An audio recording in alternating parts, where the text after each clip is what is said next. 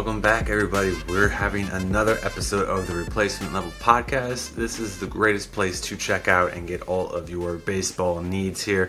I'm your host, Chris Phillips.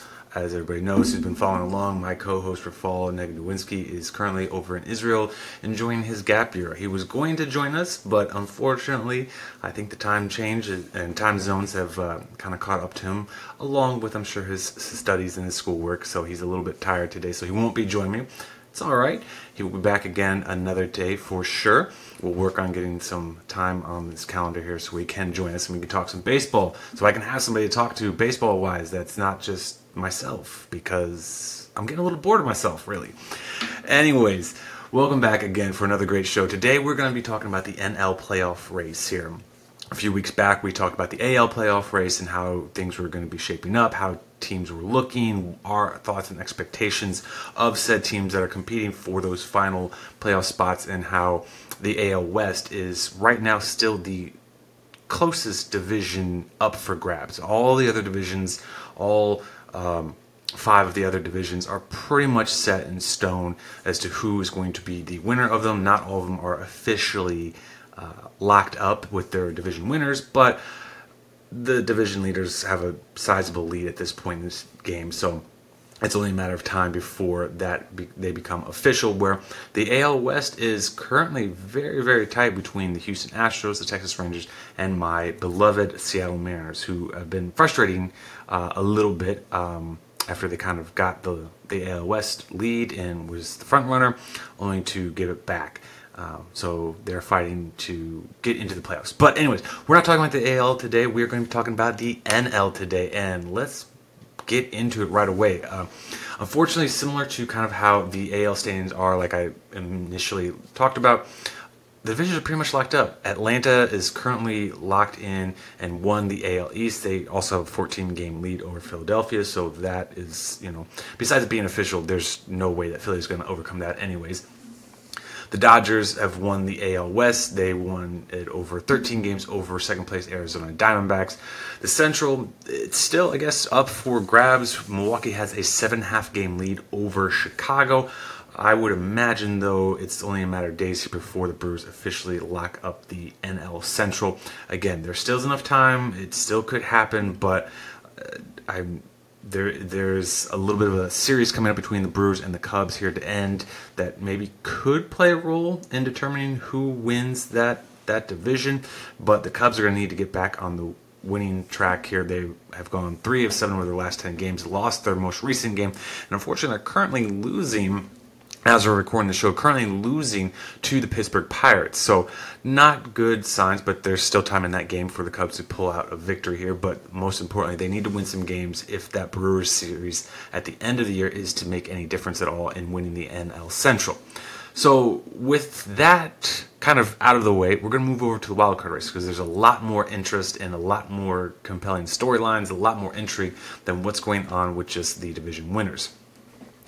Currently, for all those who've been following along on our X feed, um, we've been trying to daily present you guys with the latest standings, both with the division leaders and then also with the wild card leaders as well, so that way everyone can kind of follow along. And like I said, we're your best place to come and get your baseball knowledge and baseball information. So follow us on Twitter if you don't already. And um, for those of you who do follow us, you know, share us, tell us, write us, give us some feedback. We'd love to hear from you guys. Um, you know, it's it's always pleasurable to talk baseball with anybody who's loving this wonderful game. But like I said, we're going to be talking about the NL uh, wildcard race. Currently, Philly has the first wildcard spot. They have a four-game lead over the second place wildcard team, which is the Arizona Diamondbacks.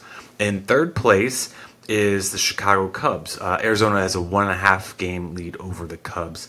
Um, but like I said, they're four games back, and the Cubs have a half game lead over Miami, who's competing for a wild spot. They all, the Cubs also have a one game lead over Cincinnati, a three game lead over San, San Francisco, and a four and a half game lead over the San Diego Padres. That's right. Padres, even for all of their turmoil and drama, they are still in the playoff hunt, and we'll talk about that here in a little bit. Um, I, I wouldn't necessarily rule them out just yet. So, um, but as I said, it's a very tight wild card race. You have essentially what is it here? Uh, five. Yeah, sorry, five teams here that are competing for the final play, final two playoff spots. Six again, if you want to include the San Diego Padres, which I am. You have six teams that are competing for the final two spots. So four of them are going to be sitting on the outside looking in, and you're going to hear their fan bases talking about how they should have got in, how they're they're a better team and everything, yada yada yada. Point is, these teams all have their flaws, all have their strengths, and if they're not going to be winning games, it doesn't really matter. Um, but it is what it is. We're going to see how this plays out. Again, this is going to be a wonderful playoff race here as we're coming to the end of the baseball season here. Philly there's not much to talk about them. They're on a one game winning streak. They've gone five and five over the last ten. At this point, they're 83 and 69, um, 43 and 31 at home, 40 and 38 on the road. They're pretty much locked in at this point. I don't see them stumbling enough to you know fall out. It could happen. Um, I, am not going to count on it though whatsoever. Arizona has been an interesting team all year. They were a team that not a lot of people were talking about. A lot of people were expecting them to be very good this year, and they got off to a good start at the beginning of the year, kind of surprised some people. And they've really just been able to kind of maintain a lot of positive success, considering that they have some very big flaws on their roster. Despite that, though, they are 81 72 on the year, 43 and 35 at home, 38 and 37 on the road. They've won their last five games. They're six and four over their last ten. They made some moves at the deadline to help bolster their areas of weakness, primarily closer, when they traded for Paul Sewald, the former closer of the Seattle Mariners. So they've made some moves to be aggressive and to try to get into the playoffs. And I will self promote here. I was expecting Arizona to be a good team this year. I didn't think they were as bad necessarily as everyone was talking about. When you kind of looked at their roster, you could kind of easily see how things could work out in their favor. I will admit I was kind of expecting Madison Bumgarner to play a bigger role and have a more positive impact in Arizona's success. That was not the case, but anyways, um, they've been successful this year, and I think they could they can continue, and I think they can make it in. As far as how far they'll go in the playoffs, I don't know. I, I, I could see them losing in the very first round. I just they're probably going to toss Gallen out there if they can. Right now, he's actually projected to be their final regular season game day starter uh, when they're going to be facing off. I believe it's Justin Verlander. Again, we can talk about this when we go into these teams a little bit more. But if that is the case, that means Merrill Kelly's probably pitching game one for the Diamondbacks in the wild card round, and you're probably not getting Gallen, which is going to be very impactful and I think could lead to ultimately lead to their downfall. Now, again, if they're going to change up their pitching rotation so they can take advantage of Gallen and Kelly, they might be able to sneak by in that first round. But again, a lot to dissect and to talk about later on. The Cubs are the third, currently the third wild card team in their 79 73 on the year, 42 and 35 at home, 37 38 on the road.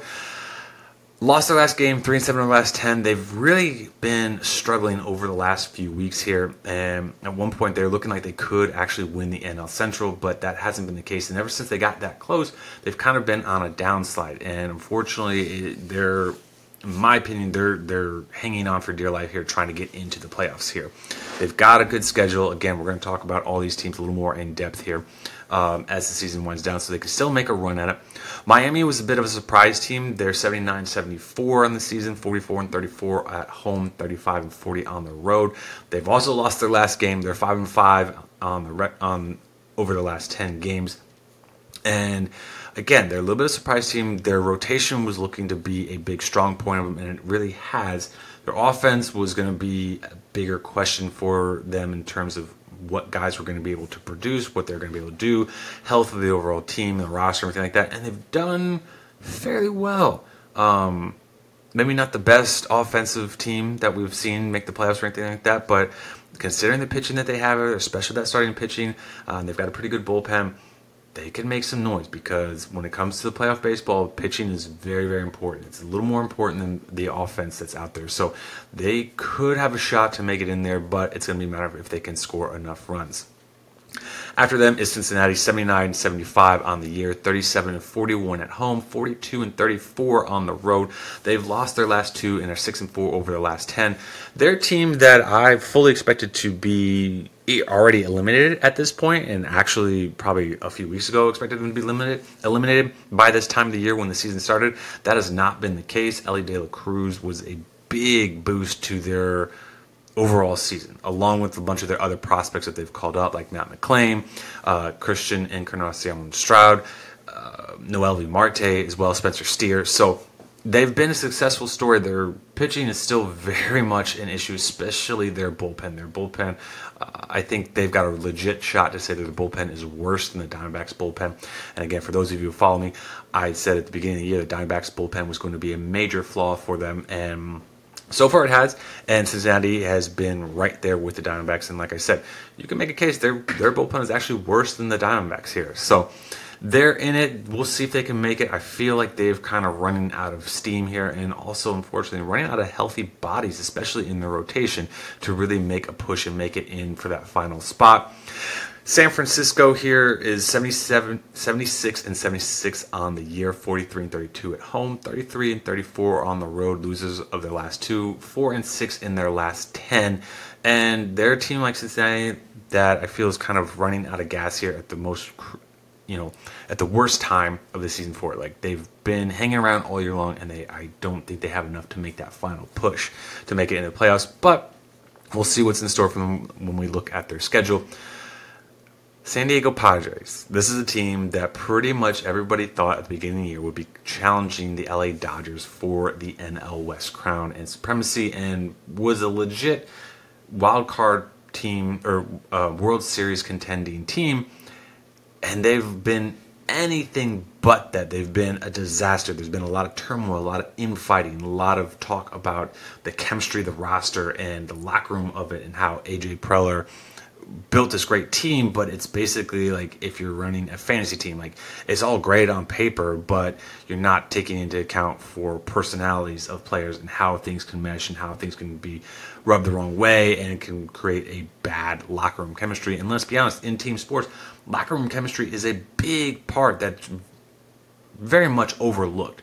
Um, you can have a team that maybe star power wise is mediocre to good, but they have a great locker room and they can overcome a team that is loaded like a San Diego Padres with talent but doesn't have a great locker room. So they are 75 78 on the season, 42 and 36 at home, 33 and 42 on the road.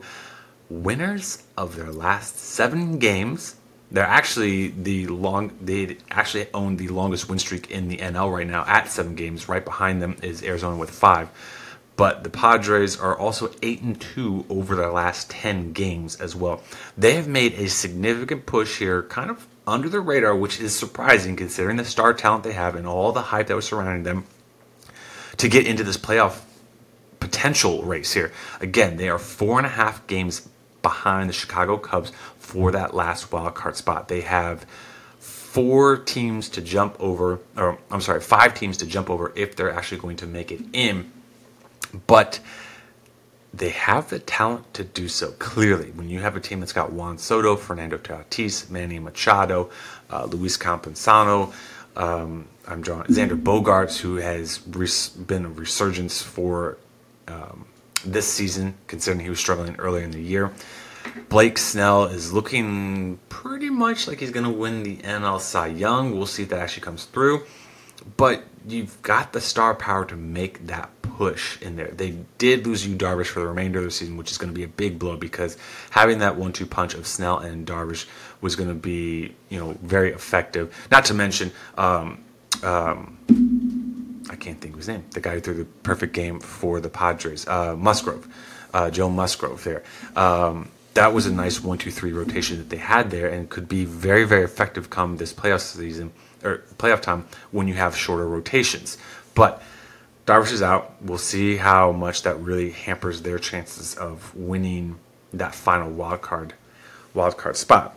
But like I was talking about, we're going to be looking at the overall remaining schedules of each of these teams and really just kind of get an idea of maybe what they have left, my particular thoughts on if they can make a push or, or not.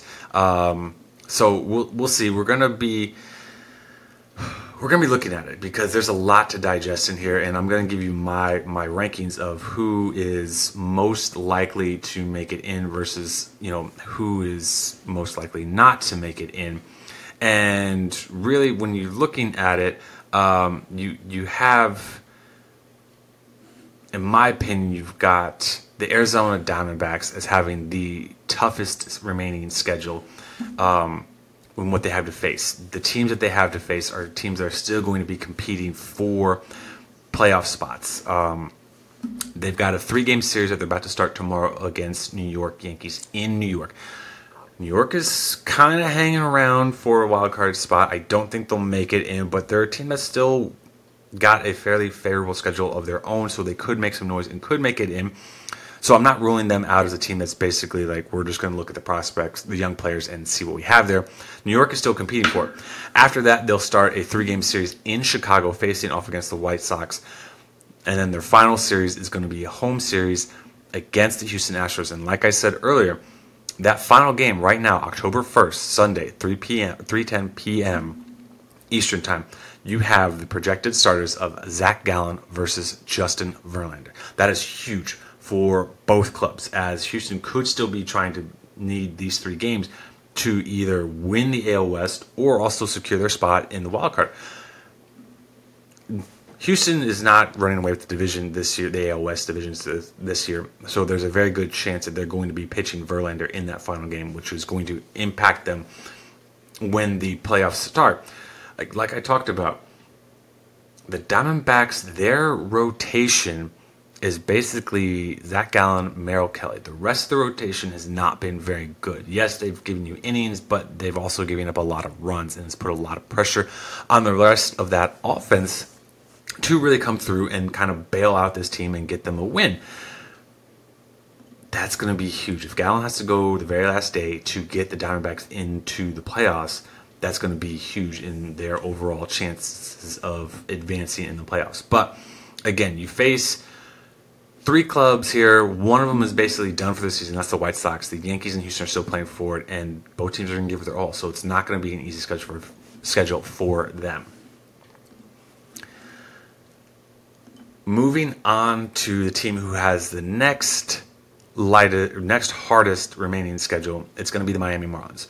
Again, they're starting a three-game series at home against Milwaukee Brewers, and the biggest impact of that is they're going to face the Brewers top three pitchers Corbin Burnes, Brandon Woodruff, and Freddie Peralta. That's not going to be an easy matchup for the Marlins to to handle. They roll out their own. Right now, they don't have a projected starter for Friday. Right now, um, the Marlins are going to roll uh, Jesus Luzardo out for Game Two, and then Edward uh, Edward Cabrera for Game Three.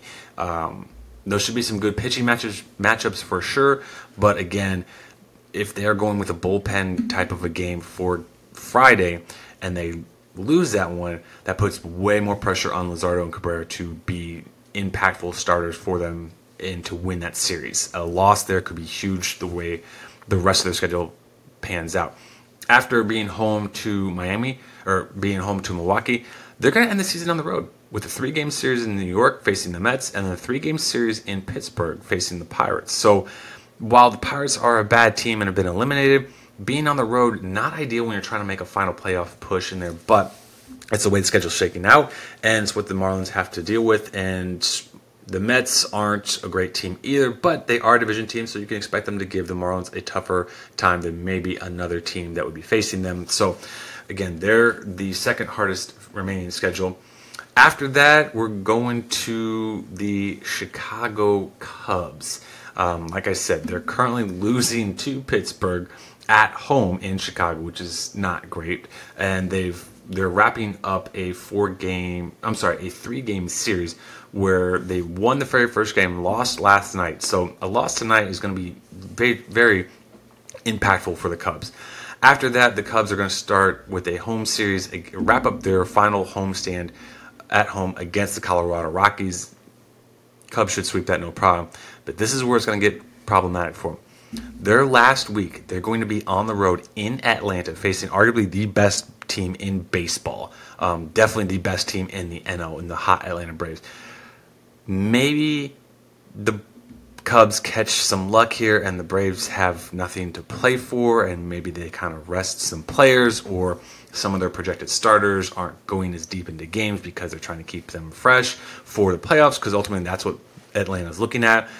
That could be helpful for the Cubs, but at the same time, that that Atlanta team is pretty stacked. Um, and then after that, they're going to be facing again um, on the road in Milwaukee, facing the Brewers. And in that series right now, the projected starters are Freddie Peralta, Wade Miley, and Corbin Burnes for the Brewers. Again, like I talked about, if the Cubs are able to gain some ground on the Brewers in you know taking care of Pittsburgh, taking care of Colorado, winning the series, hopefully in Atlanta that final three game series against Milwaukee could be huge and it could impact who's winning the NL Central and maybe even the loser is out of the playoffs. But if not, like I said, if the Brewers are able to lock this up, the Brewers may not have a lot to play for. Maybe some luck could kind of Cubs that comes away where some of these teams are resting guys, so the Cubs aren't facing their opponents at full strength. However, the Brewers and Cubs are division rivals, and maybe the Brewers are like, you know what, we're not doing any favors. We're going to make sure you don't make the playoffs. We'll see, but that's going to be very important to watch as the season's winding down. Now, for the second most difficult, and arguably I'll say the second most favorable schedule, is going to go, and really it was kind of a toss up between this team and the other team that I have left because of how the teams are currently constructed versus the opponents that they're facing as well.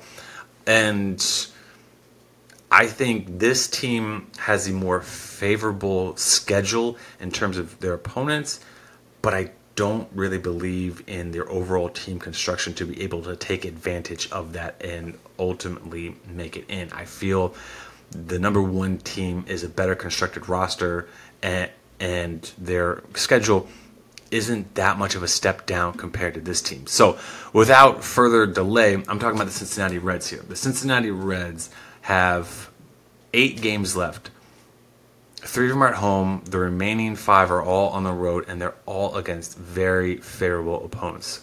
Starting tomorrow, they are going to face off against the Pittsburgh Pirates. It's a division rival for sure, so it should be probably a closer game than people are expecting. However, the Pirates have not been good all season long. The Reds have been better, and this is a great opportunity for the Reds to make up ground in that wild card standings and take advantage of this great schedule.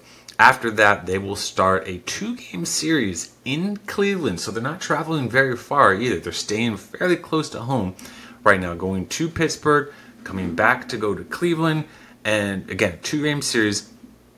In that one, you have Hunter Greene facing off against Logan Allen and then you have Connor Phillips facing off against Lucas Giolito to wrap it up.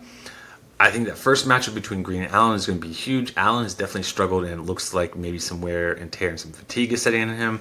If that's the case, I don't expect him to necessarily go too deep into the game, and that could be a big advantage for the Reds, especially having their ace on the mound. Giolito, then the next guy, he's a tough pitcher for sure, but he's also had a bad season. Um, and, you know, Connor Phillips has had a couple good games to start his major league career, so maybe the Reds are able to find some momentum here, especially if they sweep the Pirates and are rolling and win their first night in Cleveland and they have a four game win streak heading into that final matchup.